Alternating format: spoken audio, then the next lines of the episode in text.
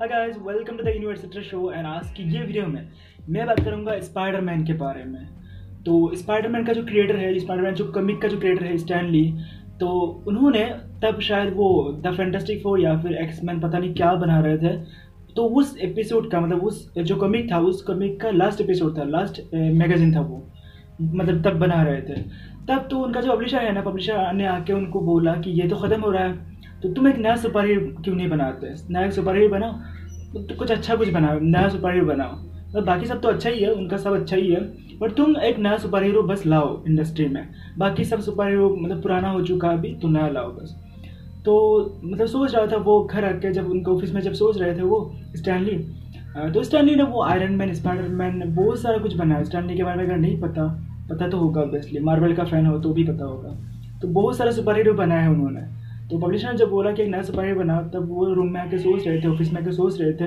तो तभी उनको एक फ्लाई मतलब मक्खी देखा था या फिर स्पाइडर देखा, मुझे नहीं पता। बट मतलब ऐसा कुछ देखा था, मक्खी या फिर मस्कोटो कुछ ना कुछ देखा था उन्होंने।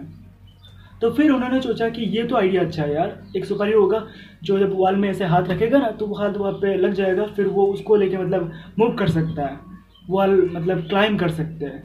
तो ये आइडिया अच्छा होगा। तो पहले उन्होंने सोचा था फ्लाई मैन मस्कोटी मैन फिर फाइनली उनके दिमाग में आया कि स्पाइडर मैन ये नाम थोड़ा अच्छा लग रहा है। तो जब ये सोचा ना उन्होंने कि स्पाइडर मैन होगा एंड तो एक अलग टाइप का सुपर सुपरमैन होगा ये। क्योंकि बाकी सब सुपरमैन एडल्ट टाइप का है, कोई मतलब टीनेज सुपर हीरो नहीं है। तो उन्होंने सोचा कि इसको, जो स्पाइडरमैन है, इसको थोड़ा टीनेज बनाते हैं, इसको इसके लाइफ में बहुत सारा पर्सनल प्रॉब्लम दे देते हैं। माँ बाप नहीं है, इस टाइप का बहुत कुछ बना देते हैं।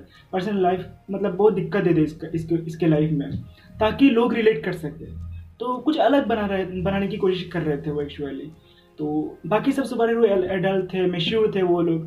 तो स्पाइडरमैन को थोड़ा इमेश्योर मतलब उसके पावर है, एक सुपर हीरो है वो, उनके पावर तो है।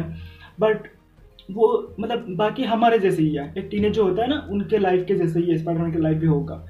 तो वो जब वो पब्लिशर के पास गया पब्लिशर पब्लिशर को बोला आइडिया जब बोला ये तो पब्लिशर ने बोला कि ये जो आइडिया है ना तुम्हारा, ये कमिक बनाने का, ये जो सुपर हीरो का आइडिया है ना ये आज तक मैंने जो भी आइडिया सुना है ना उनमें से ये सबसे घटिया आइडिया है तो इस पर काम करना छोड़ो Stan, that is the worst idea I have ever heard. First of all, people hate spiders, so you can't call a hero Spider Man. You want him to be a teenager? Teenagers can only be sidekicks. And you want him to have personal problems? Stan, don't you know what a superhero is? They don't have personal problems. तो publisher से बात करने के बाद Stanley खुद के office में आया ना तो उन्होंने सोचा कि स्पाइडरमैन को तो दिमाग से निकालना होगा तो इसके लिए कुछ ना कुछ तो करना होगा। तो तब उन्होंने शायद वो द फैंटेस्टिक फोर सीरीज़ का लास्ट जो बुक था ना वो शायद बना रहा था। एग्जैक्टली मुझे याद नहीं क्या बोला था उन्होंने। तो उस बुक के लास्ट जब लास्ट में ना वो स्पाइडरमैन का एक स्टोरी उन्होंने डाल दिया वहाँ पे। क्योंकि लास्ट बुक था लोग वो सोचेगा नहीं कुछ एंड तो इसीलिए डाल दिया था।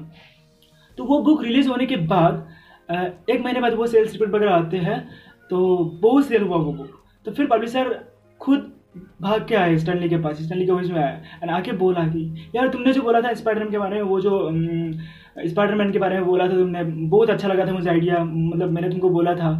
तो फिर स्टैनली बोला, तुमने कब बोला था अच्छा आइडिया है? तो उसके बाद फिर आपको पता ही है स्पाइडरमैन कितना मतलब सुपर हिट एक कमिक सीरीज़ है, उसके बाद मूवी सीरीज़ है। तो इस कहानी से हमें ये सीखने को मिलता है ना कि आपके आइडिया कितना भी घटिया क्यों ना लगे कुछ लोगों के पास। अगर आपको अच्छा लगता है, अगर आपको आपको लगता है कि इस आइडिया में दम है तो आपको काम करना चाहिए। आपको किसी की भी सुनना ही चाहिए। आपको काम करना चाहिए। काम करने के बाद पता चलेगा आइडिया अच्छा है या बुरा है। मतलब काम तो करना चाहिए। अगर आपको अच्छा लगता है, अगर आपको दिल से लगता है कि इस आइडिया को, अब आइडिया पर काम करना चाहिए। जैसे स्टैनली ने किया था स्टैनली किसी का भी नहीं सुना था।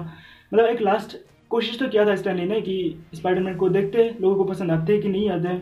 अगर नहीं आते तो नहीं करेंगे, अगर आते हैं तो सोचेंगे बाद में। फिर पब्लिशर को भी पसंद आएगा, फिर सबको पसंद अब अभी तो सबको पसंद आता है Spiderman if you have an idea that you genuinely think is good Don't let some idiot talk you out of it.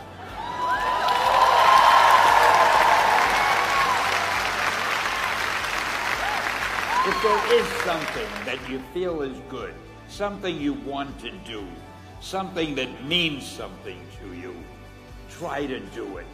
Because I think you can only do your best work if you're doing what you want to do and if you're doing it the way you think it should be done, and if you can take pride in it after you've done it, no matter what it is. So don't let idiots talk you out of something that you think is good. Just do your thing, do it as well as you. That's the important thing. Don't shirk. Whatever you do, give it your best shot. You'll be glad you did. Excelsior! Thank you.